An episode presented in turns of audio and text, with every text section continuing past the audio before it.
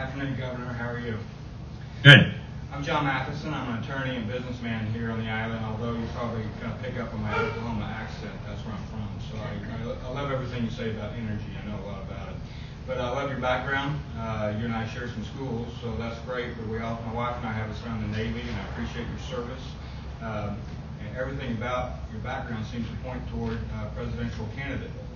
So this is a softball question. I appreciate you running. Most people won't run in today's environment because I think you're qualified for it. The easy question is how do you get there?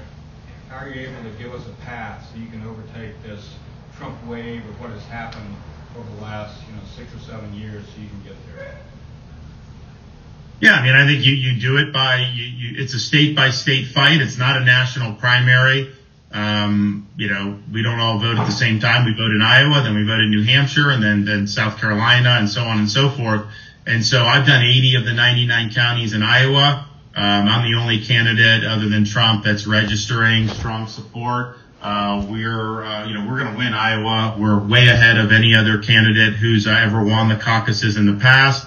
Uh, you're going to see us over the next 90 days uh, continue to execute uh, the plan that you need. And what I found going out in places like Iowa and New Hampshire, of the people that are going to vote in these contests, 20% are definitely going to be with Trump. 35% are definitely not going to be with Trump, and the remainders are Trump or considering other candidates. He's polling well amongst them now because obviously he's been in the news for with a lot of the stuff that's happened in the last six months.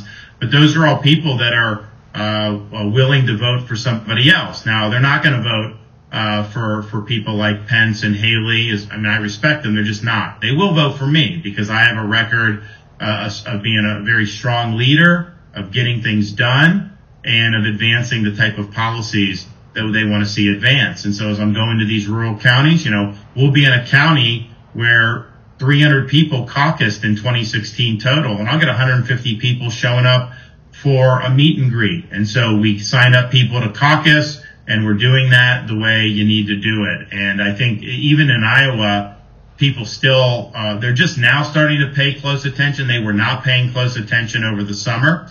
And so Trump's the name they know. They don't know as much about some of the other candidates, but as we're able to go in there and, and, and show that, you know, we get a lot of support. And the fact is, I mean, you know, I won Florida by 17 points more than Trump won Florida. So we have the ability to win nationally in a way that I think he would struggle for doing. Um, and even with all the stuff in these early states, you know, you still have 60, 65% of our primary electorate who is going to vote for somebody else. I kind of think if Reagan were running for a, a third time, he'd be getting 90% of Republican voters. And so, you know, there is uh, clearly, I think a majority of the primary voters in the early states have signaled that they want somebody other than Trump.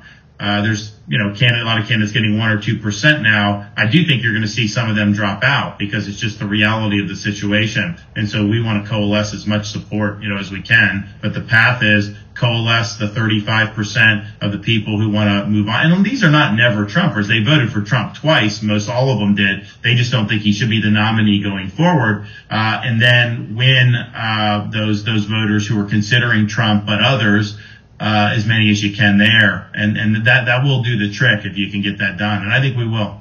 Okay, thank you. Thank you, thank you Governor. Uh,